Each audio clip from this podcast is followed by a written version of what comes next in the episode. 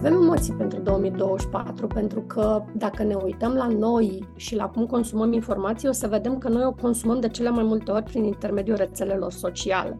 Da? Nu ne mai ducem noi să căutăm în mod activ informație decât foarte rar, așteptăm ca ea să vină la noi pe Facebook, pe YouTube, pe Insta. Asta ne face să fim vulnerabili în fața emoțiilor. Ați ascultat-o pe Cristina Lupu, director executiv al Centrului pentru Jurnalism Independent din România, despre anul în care românii votează la alegerile prezidențiale, parlamentare, locale și europarlamentare. Avem cel puțin în România patru runde de alegeri, dar pe lângă alegerile din România mai există o grămadă de alte alegeri uh, care au loc în lume. Avem alegerile din Statele Unite care uh, au impact asupra noastră, avem alegeri în vecini care au impact asupra noastră, așa că avem nevoie de informații verificate, avem nevoie de informații puse în context, avem nevoie ca cineva să poată să ne explice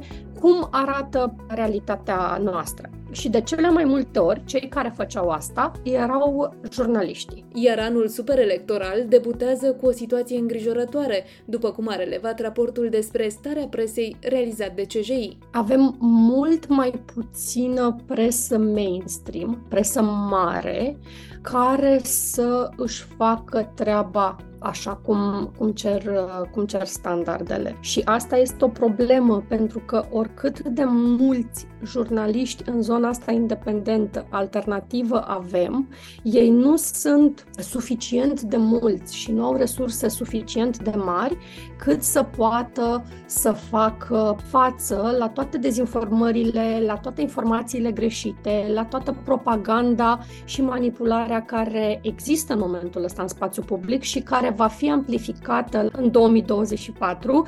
Asta ar trebui să fie un semnal de alarmă pentru fiecare dintre noi. Și mai este un semnal de alarmă. Dacă ne uităm la numărul publicațiilor, da, putem să zicem că avem o multitudine de surse de informare. Dar dacă ne uităm la conținutul lor, o să vedem că foarte multe dintre acestea nu publică decât comunicate de presă sau postări de Facebook de ale oamenilor politici. De fapt, noi avem foarte puțină informație relevantă. În tot acest timp, multe mesaje vin de pe rețelele de socializare, iar pericolul dezinformării crește. În acest context, de multe ori conversațiile noastre, chiar și cu cei dragi, ori din familie, reuniți la masă, în vremuri de sărbătoare, pot deveni dificile. Rețelele sociale ne-au învățat să mărâim foarte repede unii la alții, să nu ascultăm ce vor ceilalți să spună și să avem sentimentul că doar noi avem dreptate. Ce spun specialiștii că e important să facem este să fim curioși și să vrem să înțelegem de ce cred oamenii lucrurile pe care le cred. Conversațiile dificile se transformă în timp, cu empatie.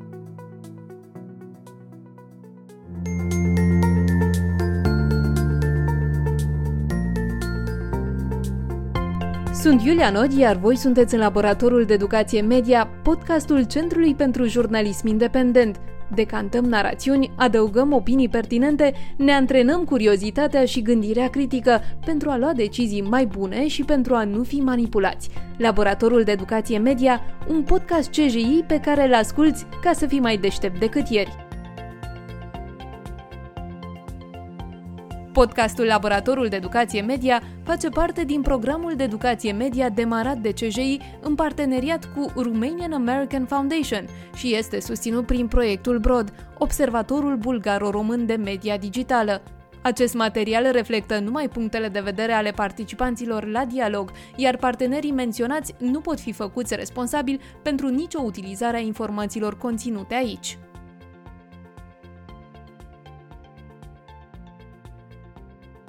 La recenta lansare a raportului despre starea presei, un raport uh, realizat periodic de CJI România, ai spus că noi, ca societate, suntem mai vulnerabili ca niciodată. Cât de gravă este situația și ce ar trebui să ne îngrijoreze? Suntem foarte vulnerabili când vine vorba de informațiile pe care le primim și, uh, în general, informațiile care vin la noi prin intermediul uh, presei, de la, de la jurnaliști. Pentru că, uh, în momentul acesta, după cum știm, politicienii comunică și direct cu noi prin rețelele sociale, prin canalele pe care le dețin ei uh, și este o comunicare, da, unidirecțională. Ei ne spun ce vor ei ca noi să știm, dar acolo nu le pune nimeni întrebări despre lucrurile pe care poate noi am vrea să le aflăm, dar ei nu-și doresc să le comunice. Uite, și o să dau un exemplu uh, ipotetic. Un târg de Crăciun care uh, e făcut în mijlocul orașului și pe care primăria ar vrea să-l, să-l promoveze, să se laude cu el. În același timp, jurnaliștii sunt cei care pun întrebările. Cât a costat? Uh, cum a fost dată firma uh, care a câștigat licitația? Uh, întrebări care poate să pară potrivite în lumina Crăciunului, dar care sunt extrem de importante pentru ca noi să aflăm cum este folosit banul public, care este de fapt banul nostru, plătit din taxele pe care le dăm noi către, către autorități. Și cu această paranteză foarte lungă, ce vreau să spun este că numărul celor care fac asta, numărul celor care pun întrebări politicienilor, uh, este din ce în ce mai, uh, mai mic. Și asta se întâmplă pentru că uh, jurnaliștii, ca să poată să-și facă meseria, au nevoie de bani ca fiecare dintre noi. Jurnalismul este în felul uh, lui o afacere care să poată să funcționeze, are nevoie de resurse. Și există mai multe moduri în care jurnalismul este finanțat. Este finanțat prin reclame, că vin ele de la companii sau de la organizații non-guvernamentale sau de la partide politice sau de la instituțiile statului, sau bani care ar trebui să vină de la, de la public, de la fiecare dintre noi. Și aici o să pun o întrebare către cei care ne, ne ascultă să-și răspundă în gând să se gândească când a fost ultima dată când au plătit pentru, pentru jurnalism și care a fost produsul ăla și de ce au plătit ei pentru, pentru jurnalism. Că, de fapt, în situația asta suntem. Noi plătim foarte puțin pentru conținut, așa că banii, de cele mai multe ori, vin din celelalte direcții.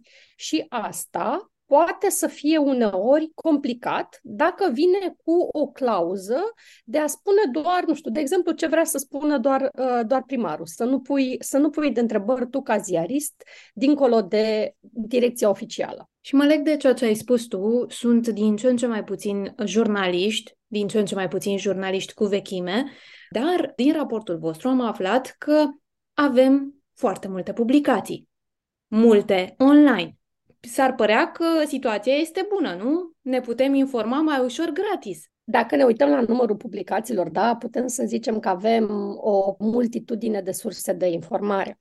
Dar dacă ne uităm la conținutul lor, o să vedem că foarte multe dintre acestea nu publică decât comunicate de presă sau postări de Facebook de ale oamenilor politici, fără ca ele să fie marcate că sunt publicitate, ci sunt pur și simplu tratate ca fiind conținut editorial, adică materiale făcute de, de jurnaliști. Și asta e foarte, foarte complicat, că de fapt noi avem foarte puțină informație relevantă și avem foarte multă reclamă dată ca fiind munca unor jurnaliști în multe dintre aceste uh, surse de informare, evident nu peste tot. În 2024 se mai adaugă un tip de finanțare. Este vorba despre publicitatea electorală, cea subvenționată din bani publici. Ne punem semne de întrebare, sunt lucruri la care trebuie să fim atenți în acest an? Lucrurile sunt complicate încă din 2023, pentru că uh, partidele politice au la dispoziție un buget de funcționare uh, care este plătit tot așa, din bani, uh, bani, bani publici, din banii noștri. Și, în general, bugetul ăsta ar trebui folosit pentru diverse lucruri. Plata chiriei la sediu, plata utilităților sau ce nevoie au partidele politice ca să poată să, să funcționeze ele au și o categorie de buget care se numește presă și propagandă, prin care ei pot să cumpere spațiu de publicitate în anumite produse media. Ce se întâmplă, din păcate, în momentul acesta, este că ei nu cumpără publicitate, ci în anumite produse cumpără conținut jurnalistic. Exact ce povesteam mai devreme. Apar materiale ca și cum sunt materiale jurnalistice, dar de fapt ele sunt niște vehicule de PR pentru politicieni de cele mai multe ori.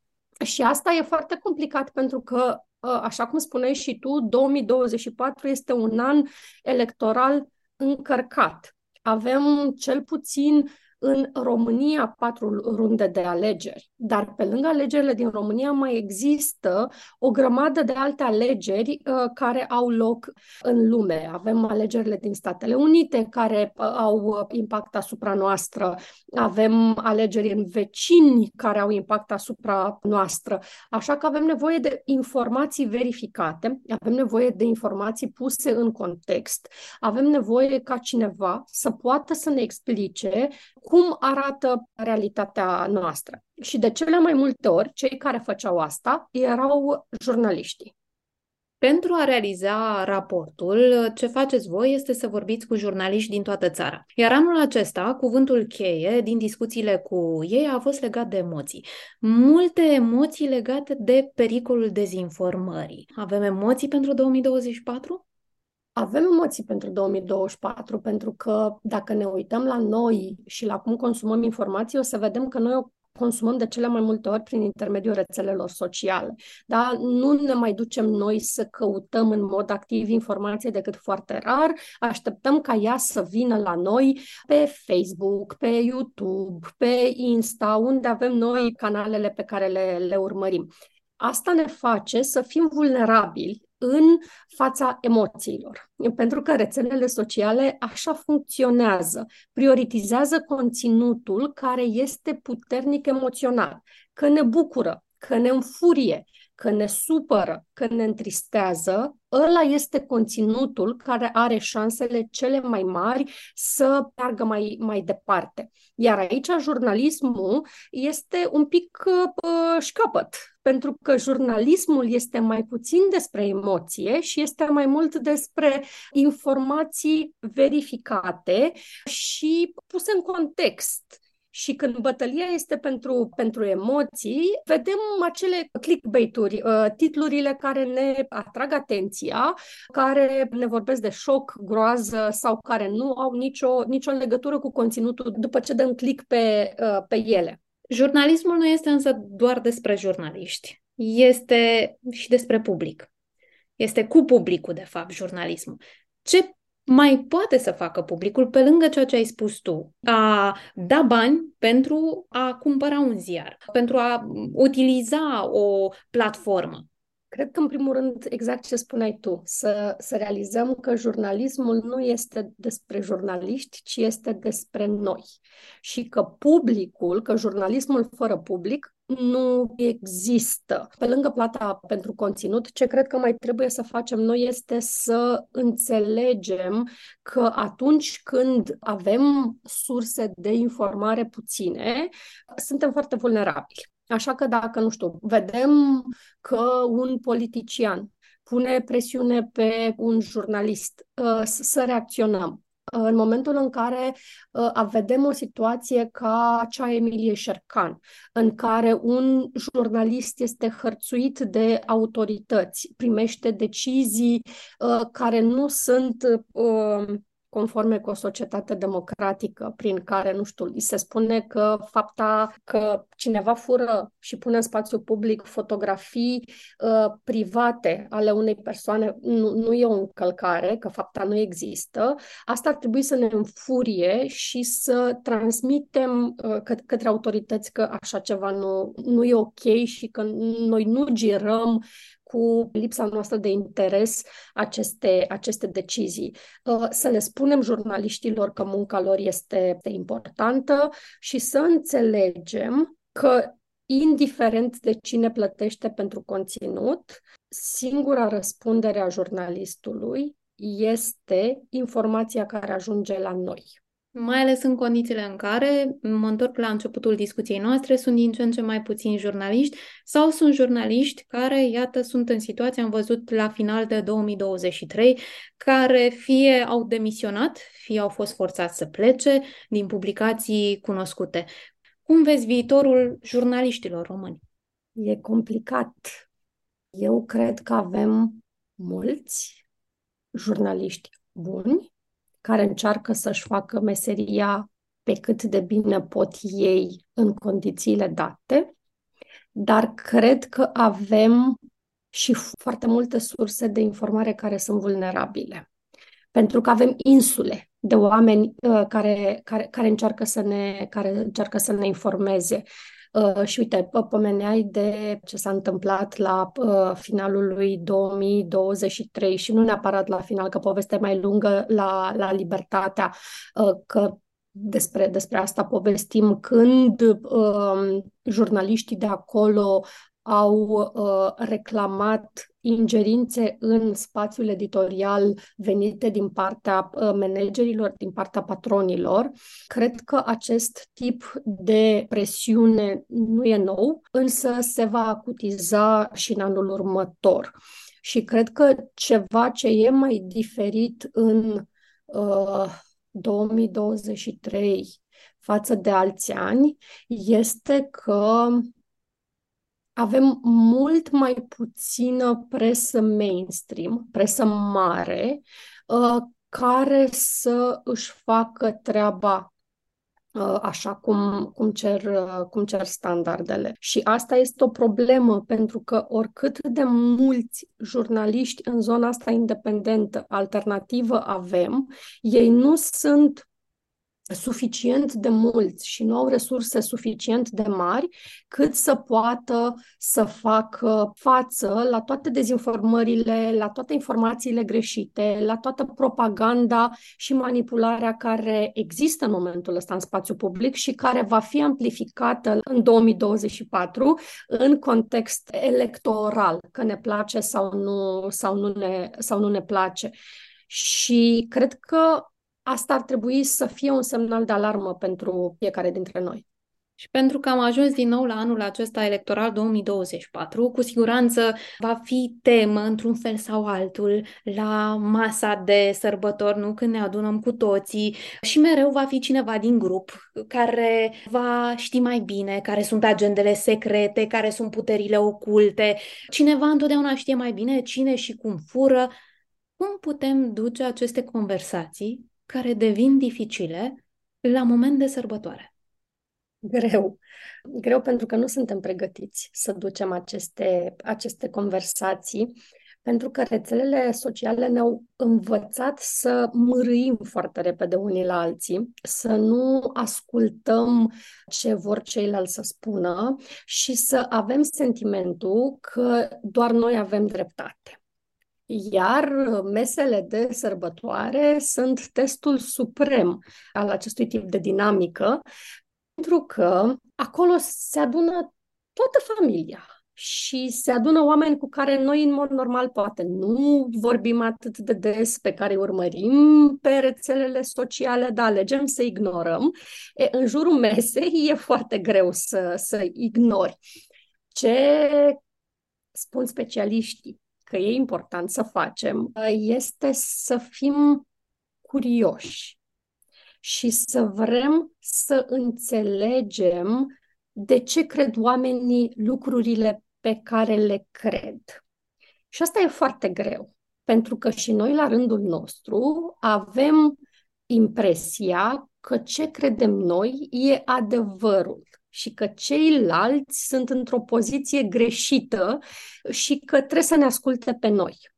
Și în această bătălie de poziția mea e singura care contează, mesele de Crăciun pot să fie foarte, uh, foarte, foarte complicate. Deci această curiozitate de a înțelege de ce a ajuns unchiul sau mătușa uh, sau uh, bunicul să creadă într-o conspirație anume, e, uh, e primul pas să-i ascultăm. În al doilea rând, cred că este important să înțelegem că schimbările în cineva se întâmplă pe termen lung. Adică masa de Crăciun este cel mai prost moment să încerci să-i schimbi părerea unui, uh, unui om pentru că, nu știu, radicalizarea, de exemplu, se întâmplă în, uh, în timp și nu ține neapărat doar de un singur, uh, doar de un singur element. Faptul că omul ăla poate nu are informațiile pe care le considerăm noi corecte. Radicalizarea unui om se poate întâmpla și pentru că este singur. Se poate întâmpla uh, pentru că îi este frică. Se poate întâmpla pentru că doar o anumită parte politică vorbește cu el și ceilalți îl uh, ignoră sau i-au trădat uh, speranțele de-a lungul, uh, de-a lungul timpului. Așa că lucrurile sunt mult prea complicate să le putem rezolva în timp ce împărțim uh, sarmalele la masă. Așa că eu cred, nu ne este întotdeauna. Uh, și nu mi este nici mie întotdeauna, e să încercăm să privim un pic cu detașare aceste bucăți de, de informații și să înțelegem că nu e cel mai bun moment să ne transformăm în oamenii care le spun celorlalți oameni că sunt proști și că părerea lor este uh, greșită. Pentru că, deși nu spunem efectiv că tu ești prost, omul ăla, când îi contrazicem cu vehemență părerea, are sentimentul că exact asta îi spunem. Că nu îi spunem părerea ta e greșită, îi spunem tu nu știi pe ce lume ești, tu ești prost. O ia ca un atentat la propria, uh, la propria persoană. Și în momentul ăsta, când suntem într-o poziție, fiecare dintre noi, de a fi puși în corzi, nu mai ascultăm. Și oricât de multă dreptate am avea, cred că ăsta e un lucru pe care trebuie să le evităm în general, dar mai ales la mesele de sărbătoare. Să fim curioși și să deschidem poate porțile spre conversații viitoare care să devină din ce în ce mai ușoare din cât de dificile au fost. E, în era în care este atât de ușor, sau cel puțin mai ușor, să găsim răspunsuri, parcă am uitat uneori să punem întrebări. Am uitat să fim curioși. Cum reînvățăm curiozitatea? Dându-ne seama, în primul rând, că am uitat să punem întrebări și să căutăm, uh, și să căutăm informații, uh, cred că ăsta e, um, cred că ăsta e primul lucru, că noi întindem toți să zicem că ceilalți sunt de vină și că fac lucruri, uh, lucruri greșite. Um, dar uităm că și noi facem de multe ori același lucru, că ne ducem doar spre sursele care ne confirmă ceea ce credem deja, uh, că vorbim doar cu oamenii care cred același lucru ca și uh, noi, pentru că e normal, e natural, e confortabil, um, dar că asta ne izolează foarte, foarte tare dacă mai punem peste asta și stratul de frișcă că luăm informația doar de pe rețelele sociale, riscăm să, să omorâm și această fărâmă de, de curiozitate fără să, ne dăm, fără să ne dăm seama de fapt că noi nu mai suntem curioși.